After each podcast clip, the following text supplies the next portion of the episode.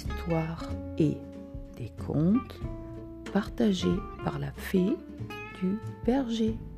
Écoutez.